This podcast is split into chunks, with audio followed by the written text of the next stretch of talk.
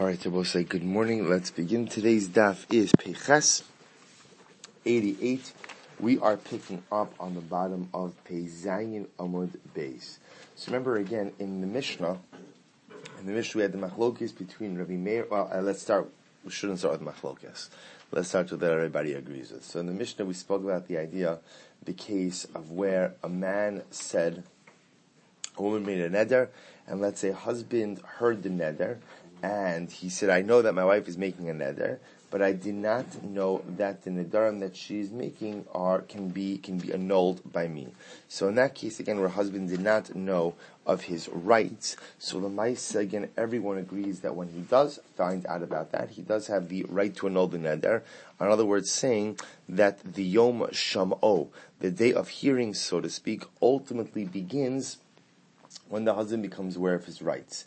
The machlokes case in the Mishnah was where a husband says, I know I have the right to go ahead and annul a neder, but I did not know that this was the type of neder that I can annul. So in that case, Rabbi Meir says, sorry, you know, once the day's gone by, you're done. You're done. Whereas the Chachamim say, no, you have the ability to annul the neder. And I will say, I want to just go back for just a moment and just spend a few moments on the on a Ran that I read too quickly yesterday that I would just need it for today. So look at the Ran backwards is Rabbi Meir Omer Lo Yafer. So Rabbi Meir says again in this case where he knows about he knows about his ability to go ahead and annul the neder, but he did not know that this is the type of neder that he has the ability to annul. So says the Ran, Rabbi Meir Omer Lo Yafer. So Rabbi Meir says once the day elapses, he no longer has the ability to annul the neder. Writes the Ran. Ika man do Amar de Lo Yafer Klal Kamar Lo Hayom Velo Acher Shehodiu Shu Yachal Hayom. Rabbi Meir's shita is that bless you that the husband cannot annul the neder both on the day that it was made, as well as on a subsequent day when he discovers the fact that this is a neder that is that can be annulled by him.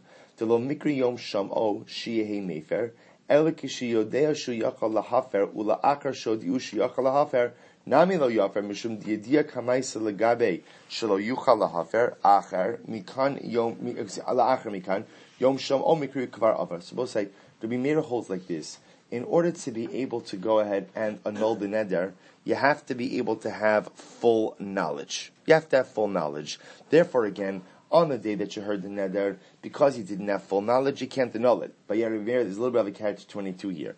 Rabbi Meir says, on the other hand, having knowledge that you can annul nedarim, but just not realizing that this neder was one that could be annulled, is too much knowledge to be considered partial knowledge. So as they see here, this Right? So on, one hand, it's not enough knowledge to actually be able to annul the neder, but it's enough knowledge, I think Ben mentioned this yesterday, to be able to know like, do like ask the questions that need to be asked. You know you have this right, so do your homework and figure out what your rights are. So that's the sheet of Rabbi Meir.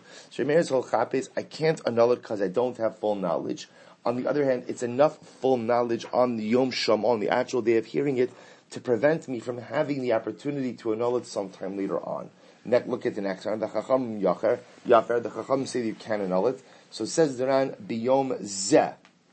When the Chachamim say that in this case where a husband knows about his rights, but doesn't realize that this is an annullable neder, so the Chachamim say that the husband has the ability to annul it, but Rabose says the Chachamim on that day, on the day that she actually makes the neder, or the day that he hears the neder. Biyom zeh, the svirale, the miktsas yedia, kichol yedia. Because see, remember, in Rabbi Meir's Shita, let me, let me show you the test case. Let's say Rabbosai, a man says like this, woman makes a neder, woman makes a neder, and, woman makes a neder, and husband says, I know I have the right to annul nedarim, but I'm not sure that this neder is annullable. But you know what? I have a great idea. I'm going to cover my bases. I'm going to cover my bases, right? I hereby, I hereby wife, I hereby annul your neder. So Rabbi Meir says that doesn't work. Why doesn't it work? Because annulment of Nidarim requires full knowledge. You have to understand A, your rights, and you have to uh, understand explicitly that this is an annullable neder. To annul things out of safek, just cover your bases, doesn't work. The Chachamim say, not true. The Chachamim say if you annul things just with partial knowledge, that annulment works. That's the fundamental machlokis over here. You'll see why this is important. So now start the Gemara. So the fundamental machlokis is Does partial knowledge work for annulment? Rabbi Meir says no, and therefore Rabbi Meir says this is kind of like a catch-22. Therefore, you can't annul it on the day that you heard the neder, but you also can't annul it two days later when you figure out that this is an annullable neder because you had too much information on the day she made the neder. Chachamim say partial, partial knowledge is good enough for annulment. Therefore, if he just says, I'm going to annul the neder, even though I'm not 100% sure this is an annullable neder, that annulment works. Says the Gemara or Minhu, we ask the Kasha, below Ra'os, so is actually very interesting. So below Ra'os, so again, this is, so the Torah says, if someone, this is talking about the murder b'shogeg, somebody kills someone else accidentally. So the Torah is talking about over here that one individual kills another below Ra'os without seeing. So the Gemara says, prat. This comes to, so the halacha, of course, is actually this week's parasha as well. If you kill someone accidentally, then what is the halacha? You have to go to the Ir Miklat. So the Torah says, however, again, however, if somebody kills, so that's below Ra'os. Somebody kills accidentally, go to Ir Miklat. So it says, below Ra'os, Prat L'Suman de Rabbi, Rabbi Huda. Rabbi Huda says, below Ra'os comes to exclude a blind person. A blind person. Take a look at the Ran for just a moment. Or minu below Ra'os Prat L'Suma, Misha Harag Esanefesh B'Shogeg Eino Gola, Dimidichsiv below er Ra'os, Mashma Dekanhu er below Ra'os, Aval b'makom achar yachaliros. So this is very interesting. Huda says, Torah says, below er rose comes to exclude a blind person. Why does it exclude a blind person? Because below rose makes it sound like here, when you killed someone b'shogig, you weren't looking. But the inference is that what? Is that in other life circumstances, you are looking, you have sight. Therefore, someone who is below ra'os at all times is excluded from this parsha altogether, and therefore, if a blind person kills someone b'shogig, they don't have to go to the Ir Miklat. Rabbi Meir Omer l'rabos es asuma. So this is very interesting. Rabbi Meir holds that halacha lemaisa below rose comes to include the suma, comes to include the blind, blind person. Look at the ran. Rabbi Meir Omer l'rabos es asuma. The chayvan de esle mikzas yedia shemargishu kishebaze eslo because since even a blind person has partial, partial understanding or partial knowledge, meaning he's able to sense when someone else is there, even though the blind person doesn't know exactly where the other individual is, because he doesn't see him, nevertheless, even a blind person has a basic awareness. Also, we know this, that a person who's blind develops other senses very, very keenly and is able to sense the presence of others. Therefore, the mice say again, that partial knowledge is enough to make him responsible for his accidental murder, accidental, accidental act of killing. I will say, see here the kasha in the Mishnah. Rabbi Meir said that partial knowledge does not work. That's why if the husband just knows that he has the ability to annul, but doesn't know that this neder is annullable, and he decides to just annul it to cover his bases, that doesn't work because partial knowledge is not enough. Yet here, when it comes to killing b'shogeg, partial knowledge is enough to make you chayiv galus. Partial knowledge is enough to make you responsible that you should have to go to the ir miklat. Because even according to Amir, the blind person is going to be liable for killing someone b'shogeg and is going to have to go to the ir miklat. Top of peches. Amar Rava. Rava says it's not a kasha. Hacha me'inyan dikra. So we'll say this answer, literally, this pasuk is independent, this pasuk is independent, which will say is another way of saying it's apples and oranges, right? They're two, they're two dramatically different cases. And meaning, although you want to infuse a common denominator line of reasoning, that in fact is not the case here. What does it mean? Rabbi Huda so we're going to explain the case of, of killing B'shogeg. So the Rabbi Huda Savar, Gabi Rotzeach Ksiv, Vasha Yavo Esrei Ehu Bayar. So listen to this. The Pasuk says, the pasuk says by the person who killed B'shogeg. This is actually this week's parsha, right? So Vashar Yavo Esraehu Bayar. So a person will come into the forest with his friend. So Rabbi Yehuda Paskins Kol Debar Meyolayar. Any person who is capable of coming into the forest is what is subject to the laws of Ir Miklat. Is subject to the laws of one who kills B'shogeg. Okay, because once remember what Rabbi is pointing out is the way the Torah frames the discussion is Asher Yavo Esre'ehu Bayar. So Rabbi Huda sees that not just as a circumstantial description, but almost as like a profile. Who is the type of person that is subject to the laws of Ir Miklat? The type of person who could come into the Yar. Who does that come to include? The Suma Nami Bar Yaru a blind person is also capable of coming into the forest, and therefore he should be subject to the laws of Ir Miklat. Now, one second. Vi'i amrit below ra'os l'rabos asasuma shavosai. So on one hand, we have the phrase, the profile, asher yavos re'eu bayar, but we also have another profile, which is what? Below ra'os. That how do we describe the person who kills b'shogeg? He kills with, without seeing, without seeing. So if you want to say that without seeing comes to include the summa, I don't need that. Why don't I need, why don't I need below ra'os to include the summa? Why not? Because I already got the summa. Miyar nafkale. I've already included the summa in the, the, blind person in the parasha of Ir Miklat from Asher Yavos Bayar. Therefore, what does below ra'os come to do? Ella shma mina below ra'os prat l'summa. Therefore, I will say must be if remember if Asher Yavo Esra Bayar gives me the general profile of any person who could walk into the forest is subject to the laws of Ir Miklat, and below Ra'os is coming to exclude someone. So who is it coming to exclude, says Rabbi Huda? It's coming to exclude the blind person. Because can remember, Ashiyavas Bayar would include the blind person. Therefore, below Ra'os must be coming to exclude the blind person from the laws of Ir Miklat. That's Rabbi Huda Shita. On the other hand, Rabbi Meir Savar, Ksiv Bivlidas, the Pasuk says that the case of Ir Miklat, the case of killing someone b'shogeg, is bivlidas. So bivlidas also means what? Without premeditation. Without premeditation. I did not intend to kill this person. So kol debar meda, which tells you about say what? That the only people who are subject to the laws of Ir Miklat are people who have das. I mean, when it says that I committed this act, bivli das means here I didn't have das, but what? In other circumstances I have das. So visuma Lav barmidu. Now, now we assume that a suma doesn't have das. What does that mean? When I killed someone below, below bivli das, it means I didn't see the person there. I didn't see the person. That, that's, that's the whole chap. I came into the, I came into the forest to go ahead and chop wood, and I didn't see the person there.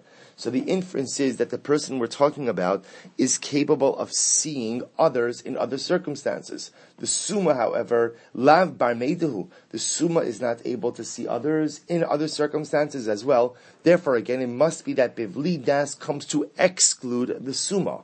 The amrit below ra'os prat suma. So we'll say, so now again, remember, so Ramir says, my profile, my profile praises bivli das. So a person who doesn't, a person doesn't have awareness over here, which indicates that a person does have awareness in other areas of life or other circumstances. A suma doesn't have other, other awareness in other areas either, should be excluded from the laws of Ir Miklat. Fine. So bivli das teaches me that suma is excluded. But I still have another phrase of what? Below ra'os. So what does below ra'os teach me? Sevi'i amrit below ra'os prat l'suma. If you want to tell me that below ra'os comes to exclude a blind person from the laws of ir miklat, then I don't need that. Why? Miblidas nafkale. I already learned that from miblidas. Elashmamina below ra'os l'rabos esasuma.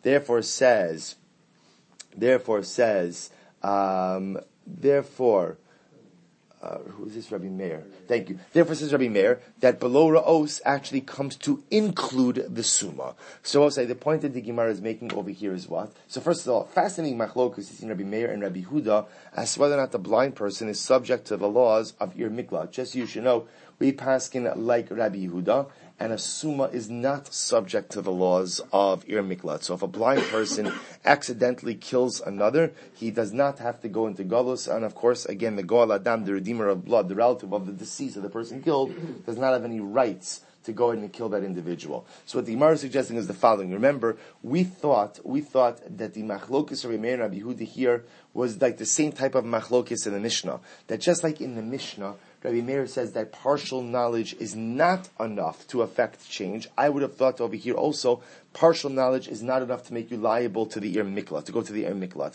But yet Rabbi Meir holds that partial knowledge is what we, we call the blind person possessing partial knowledge, because he doesn't have full awareness. Yet Rabbi Meir says that he does go to Ir Miklat. So the Gemara positioned this as a kasha on the Mishnah, to which the Gemara says, not a kasha.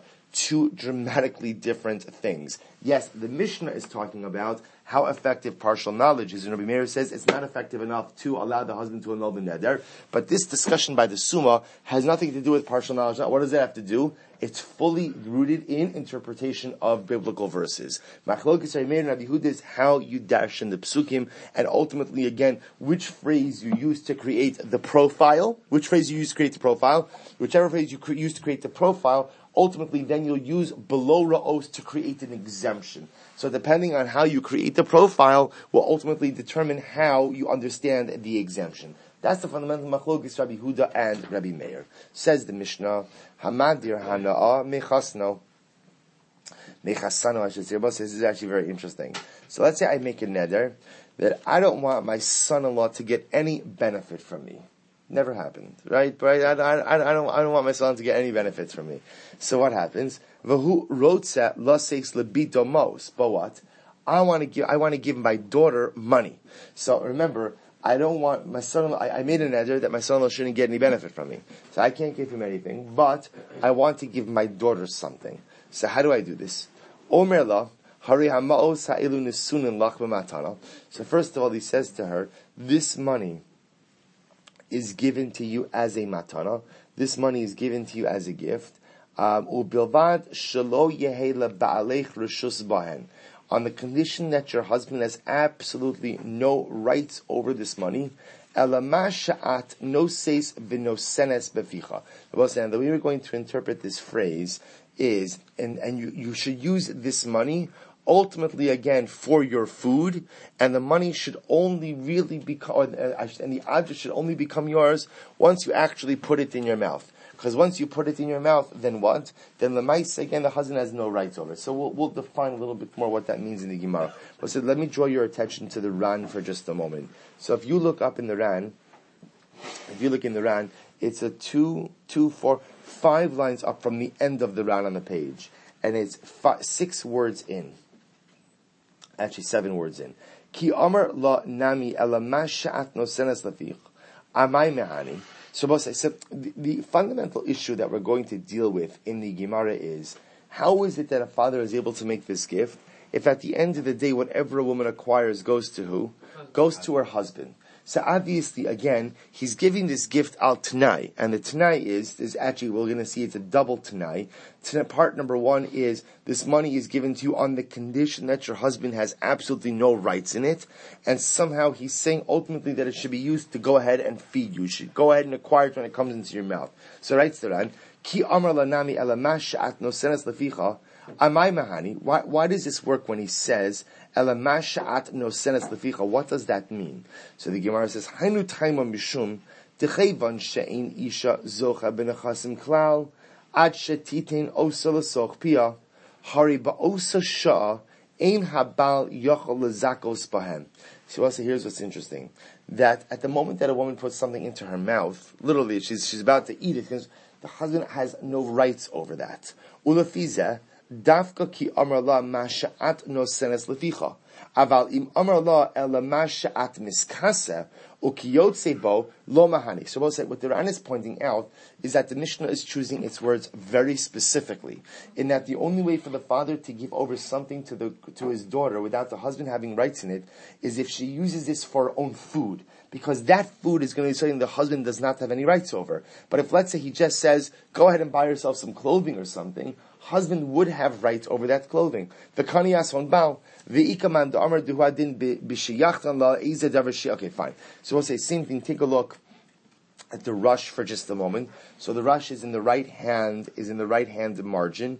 So in the first, second wide line of the Rosh, lo shanu ella, actually I'm sorry, we didn't get to this yet. I'm sorry. Now let's look at the Gemara. So we'll say, so this is the fundamental, so this is the issue in the Mishnah over here. So remember, in this case, I want, I, I have the neder, I'm sorry, I'm neither prohibiting my son-in-law from getting any benefit from me, but I want to be able to give my daughter something. The Mishnah is telling me how to structure that gift to my daughter. Says the Gemara, Amarav, so what's the fundamental Rav and Shmuel. Amarav, lo shanu ela da amarla, masha'at no says binosenes beficha befich.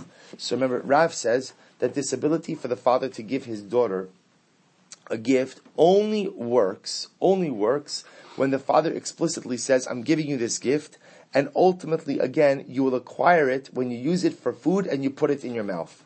Aval Kana. But if the father just says, look, go ahead, here's the money, use it for whatever you want, what happens? Husband acquires it. So according to Rav, the only way for the father to convey this gift is literally if he specifies that it's to be used for food, and he understands that she'll only acquire it the moment Mamish she's putting it in her mouth. Shmuel says no.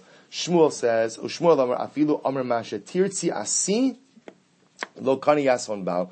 Shmuel says, no, not true. Even if the father says, here's the money, do whatever you want with it, the husband still does not acquire it, it's for the grab. So take a look at the Rosh for just a moment.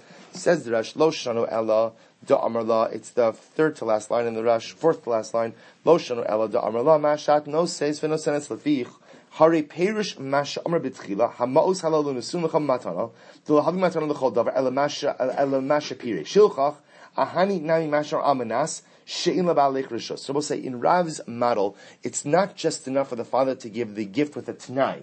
And the Tanai says what? That this is the gift on the condition that your husband does not have any rights, and that's not enough by itself. That Tanai must be accompanied by a statement that you can only use this for food and you acquire it when you put it in your mouth. Shmuel, on the other hand, holds that no.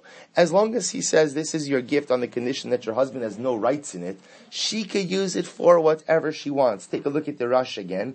Aval amr mashatir tsiasi, kevan dehavi matan lechal davar, kani asom bal, besulo ahani, mashar amanas shein says the sheet of Rav. So according to Rav, if he just gives it to her generally, then lemais, again, husband will acquire it. According to Shmuel, on the other hand, if he gives it to her generally, as long as it was an explicit tanai, that the husband has no rights in it, husband will not acquire rights in the gift. Fundamental machlokas. So turn the page. We'll say Amud Beis, Amud Beis. So Keman Azla Hashmaisa. Rav. So I'll say who does Rav hold like? Who does Rav hold like? Could Rabbi Meir. Rav holds like Rabbi Meir. The Amar Yad Isha. Kiyad Baila. So so Rav seems to go with the sheet of Rabbi Meir. Rabbi Meir holds that the hand of a woman is like the hand of her husband. In other words, whatever a woman acquires, the husband automatically acquires as well. Therefore, according to Rav, the only way to get around this is to give a very, not just to give a gift with the tonight the husband has no rights in it. That by itself won't work. It's got to be accompanied by a specified or specified usage of the item that the husband, uh, that the father ultimately is giving to the daughter. But I'll say again, take a look at the Rosh for just one more moment. So the Rosh writes over here, where is it for you guys? Left hand margin? Good. Left hand margin. Kiman ozlo shmais derav krabi meir. De'eslei parakaman de kiddushin de'ein kinyan la'evid below rabo. V'sava Rav de Isha nami kam Rabbi Meir de'in kinyan le'isha below baila. So both sides. So Rav clearly holds like Rabbi Meir. Rabbi Meir holds that a husband acquires whatever his wife acquires, and therefore Lamaisa again, in order to prevent the husband from acquiring the money that the father is giving to his daughter, there A must be an explicit t'nai. This is your gift on the condition that your that your husband has no rights in it, and B there must be a specified usage. It's for food in your mouth, and you only acquire it once it comes into your mouth. So the Gemara says, or minhu, but we're going to raise a kasha. Does Rav really Rabbi Meir? Ketzad mishtatfin b'mavoy. So I'll say this takes us back to our Eruvin days a little bit. So how do you make a shituf muvaos? So again, look at the Rosh for just a moment for a quick review as to what shituf muvaos is. Ketzad mishtatvin b'mavoy. Chatzeros hapsuchos l'mavoy. Rabbi remember again, in Talmudic times, they, they, they had the following setup. You had a number of homes that opened up into a joint courtyard called the chatzer, and a number of chaseros that opened up into a shared alleyway called a mavoi. That mavoi would then lead out to the reshus harabim. So technically speaking, you could carry from a chaser to a mavoi. Technically you can. But because the mavoi resembles reshus harabim, so Chazal, the rabbis wanted you to do something, some type of eruv for that mavoi. Remember what an eruv does is an eruv like a smoking who it, it combines everything. It draws everybody together. So how do you, so by, so they don't call it an era of muvos, rather they call it shituf muvos. So how do you make the shituf? So chaseres hapsuchos mavoy. I'm reading the Rosh, osros zoal zo, L'taltal mitochon l'mavoy, mishum dechatzeros miyuchados l'balin v'amavoy l'rabim. So again, again, without a shituf, you can't carry from the chatzer to the mavoy. The gazr chachamim dilma asilaf lokim rishus hayachid rishus harabim Ad yachad. So we'll say the Chazal were concerned that if we allow you to carry from your chatzah to the mavoi, you may come to what? Now remember, chatzah to a mavoi looks like a rush sayachet to rush sarabim. You may come to do that from a little rush sayachet to a little rush sarabim. Therefore, again, the rabbi said you have to do a shituf. Venira ki'ilu darin kulam yachav shemunach shitufan. So we'll say, so what happens? When everybody contributes to the shituf muvos, it looks like everybody lives together in one particular area. So how do you go ahead and do the, the, the shituf? Go back to the Gemara. Maniach hasachabis. You take a barrel of wine. Now again, it doesn't have to be wine. The Rash, the Rash points out it could be wine, it could be plastics, it could be whatever you want. But you take a barrel of wine, and you make a statement and you say that what? This barrel belongs to all of the members of the Mavoi. So now let's say I am the one, I am donating, The silver family is donating the barrel of wine for the Shituf Muvos. Now remember, the Shituf only works if what? If everyone has an ownership interest in it. So fine, it says, very nice that I say, this belongs to everyone. Of course, you know in halacha, saying that this belongs to everyone doesn't mean anything. Somebody has to actively, I am the owner of it, I want to convey it to everyone. Someone must acquire it on behalf of all of the residents of the Mabui. Now, say you could do that, remember again, because of Zakum Adam Shalom So I can acquire something on your behalf, even without your knowledge, if it's objectively beneficial to you. So this is objectively beneficial to be able to walk into the Mabui. So I, I say I'm donating the barrel. Now I need someone to acquire it on behalf of all of the residents. So who could do that? Umm I de abdo so also I could ask my Jewish servant or maid servant to acquire it on behalf of the residents of the Mavoi, or va'al yidei ubito agdolim, or through my adult children. Also, the chap of my adult children is what? They're independent of me. Hopefully, right? They're independent of me. So because they're independent of me, therefore the mice again they could acquire it on behalf of others. Va'al yidei ishto. Oh, and who else could acquire it on behalf of all the residents of the Mavoi? Who else will say? My wife. Which indicates what? That my wife is a separate, independent entity from me. Because remember, again, I, I, I wanted to point out, I just want to point out that halacha lemaisa. If remember, in order in order for me, see, I as the owner of the wine cannot be the one that conveys ownership to everyone else. Just the din in Kenyan. The owner can't be the acquirer. So I want to give everybody the wine, but lemaisa again, what? But lemaisa, I need I need someone else to be able to acquire it on their behalf. The what's the what's the job description for the person who's going to acquire it on behalf of the residents of the Moabite? What's the job description? Has not me, right? It's a very simple job description. The person just can't be me or can't be an extension of me. That's why again I can't use my minor children. Well, say I'll tell you where this comes up. Truth is, this happens in my house all the time, not with the mavui, but you know when we make an eruv tavshilin, so we do the eruv tavshilin on behalf of the entire shul. So it's very nice if I own that egg and that matzah or whatever we use for eruv tavshilin. So I can't make the eruv tavshilin for my family and also go ahead and convey ownership of that to the entire kila. That requires the presence of a third party. So the Gemara is now saying over here that a wife could serve as that third party to acquire on behalf of the people of the Mavli. Vi'i amrit kana yashon baila Erev lo nofik I don't understand. You just got finished saying, meaning Rav was one who just got finished saying what? Yad isha kiyad baila. I should say Rabbi Meir is the one who says that yad isha kiyad baila, that the hand of a woman is like the hand of her husband. Therefore, again, whatever she acquires, he acquires. Well, if that's the case, then why should she be able to acquire the shituf on behalf of the other residents of the mavoi? That'd be the, essentially, it would be the equivalent of the husband taking it from one hand and placing it in the other, which of course does not work. To which the Gemara says, listen to this. Amar Rava, Rava responds, Afal Gab Rabbi Meir, Yad Ishak Yad Baila. You're right. Even though under normal circumstances, Rabbi Meir says that the hand of woman is like the hand of her husband, Mod Rabbi Meir le'inyan shituf. Rabbi Meir agrees that there's an exception to this rule, which is in this particular case of shituf muvos. He agrees that although normally, again, a husband has the wife's, whatever wife requires comes to the husband, her hand is like his hand. This is the exception. This is the exception. The chayvan de lazakos la'achirim miyad baila zachia. Listen, this is very interesting because since ultimately, again, he wants her to acquire ultimately on behalf of others, Therefore, she is able to acquire from him. Now, what does that mean? So take a look at the Ran for just a moment. The Ran says, Mod Rabbi Meir le'inyan shit of techevan delizchus la'achirim hu chevan denafik bayla zachya. Rabbi Meir de'in kana le'ish de'in kinyan le'isha bayla. Even Rabbi Meir said that normally a woman can't acquire separate from her husband. So also listen to this. When do we say that whatever a woman acquires, her husband acquires? That's when she's receiving something from a third party. See, he has control over her yad. He has the acquisition power over yad. So if she receives something from a third party, he has the ability to acquire that. Avamodehu debal shenosan matana leishto kansa ve'inaval ochel peiros. Both listen to this. Rabbi Meir agrees that what? Rabbi Meir agrees that lamaisa, if the husband gives something to his wife, then I will say, what does that automatically assume? What does it automatically assume?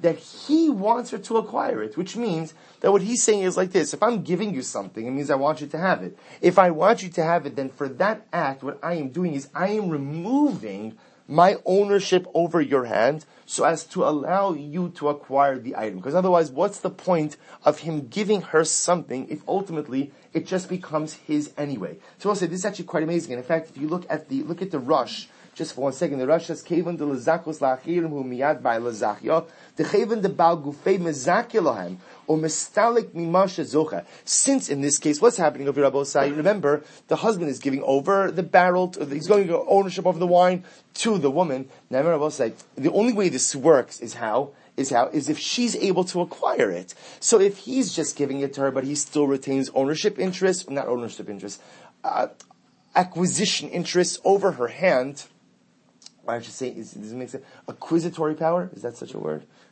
No? no it sounds so good though. Right? Right? I'm sorry? This morning This morning, uh, he like if he maintains the power of acquisition, her power of acquisition, then lemaisa again, the whole thing doesn't work. So obviously, if he's giving it to her, the unspoken statement that he is making is, for this moment, I am removing my rights over your yad. Because I'm removing my rights over yad, therefore you have the ability to acquire it on behalf of the other residents of, of, of the, of the alleyway. See, he goes on, look, look at the Rosh. He says, he says, we'll say, So again, remember, this is not unique over here. Essentially, what the Gemara is suggesting is like this, that even Rabbi Meir holds Masha kana baila. Nevertheless, will agree that that concept really is stated in reference to things that she receives from a third party. Whatever she gets from the outside, he has the right to take that item. But if he himself is giving her something, and it's clear from the circumstances that he wants her to own that item that he is giving her, then clearly what he is doing is he's removing his own ownership interest from it so as to allow her to acquire. So in this case over here, the shituf Mavos, he wants to give over the barrel to the residents of the Mavui. He can't do it himself. He needs an independent third party. When he gives it to his wife, what he's essentially saying is, here, acquire this on behalf of the residents of the Mavui, which by definition requires me to remove my acquisition rights over your hands, and that's in fact what he's doing. I'm back to the Gemara, I'm sorry. So the Gemara says, Afa Rabbi Meir Yad Ishkad Bailo, Sin Rabbi Meir normally holds that the hand of a wife is like the hand of her husband. In other words, that the husband has the uh, ability to acquire from her hand. Mod Rabbi Meir Le'inyan Shituf.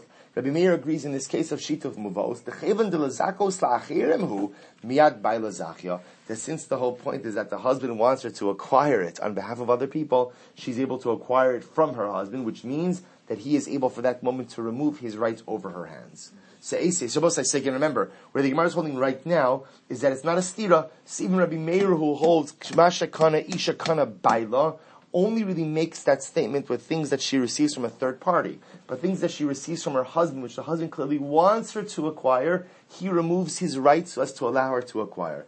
Ese Ravina Rav Ashi, but Ravina raised the kasha to Rav Ashi. Elu shezachin lahen, elu shezachin lahen. We'll say again, still in shituf muvos. This here is a list of the people whom the man could give over, let's say, the barrel of wine to be able to acquire, to be able to acquire the barrel on behalf of the residents of the Mavlin. Who are they? Bino ubito agidolim, my adult children, avdo ushvach v'shivchasa ibrim, my Jewish servant the because well as much as they're my servants, they are still separate autonomous beings. And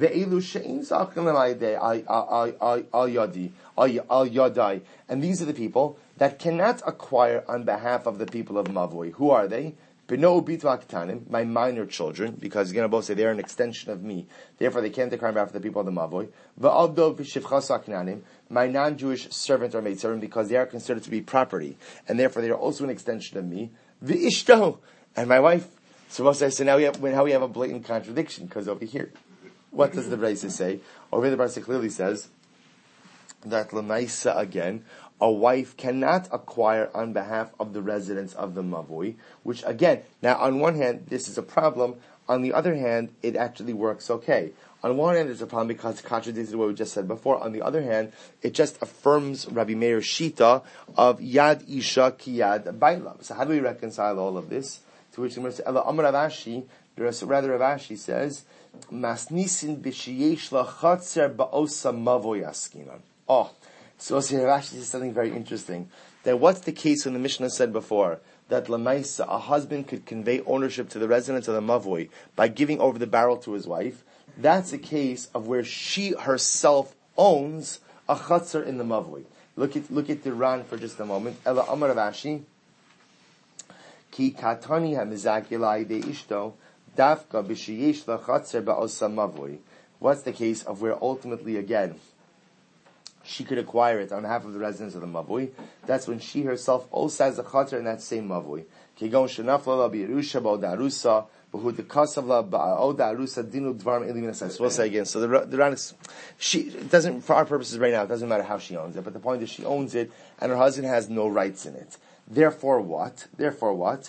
Therefore, the migo the dezachia and I'm reading the Gemara. Since she's able to acquire for herself Zachia lachrini. So we'll say, so since by definition she has to acquire part of that barrel, because again, she has a vested, she has an ownership interest in the, in the chater, she has a chater, therefore she has an ownership interest in the mavui. So because she is one of the mavui participants, and therefore since she has to acquire on behalf of herself, therefore what? Since she could acquire on behalf of herself, she could acquire also what? On behalf of others as well. Take a look at the Rana for just a moment. The migo the zachil afsha lahatir chatzira since she has to acquire for herself because she has a chatzer, therefore she has to acquire her own portion of the shituf. Therefore, what? Zachya namilachrini. She has the ability to go ahead and acquire and acquire for everyone else as well. So Moshe says, therefore, again, two two different reconciliations of this particular brisa. And I will say now it's interesting to note that lemaisa. So let's say for again, th- th- this comes up uh, could, could come up shitu avos, but let's say it comes up also technically speaking through let's say the eruv chatzeros, uh, uh, the the uh, um, the um, eruv tavshilin case. So how do we pass with the eruv tavshilin case? So we'll say it's interesting. So the halacha is the lechatchila.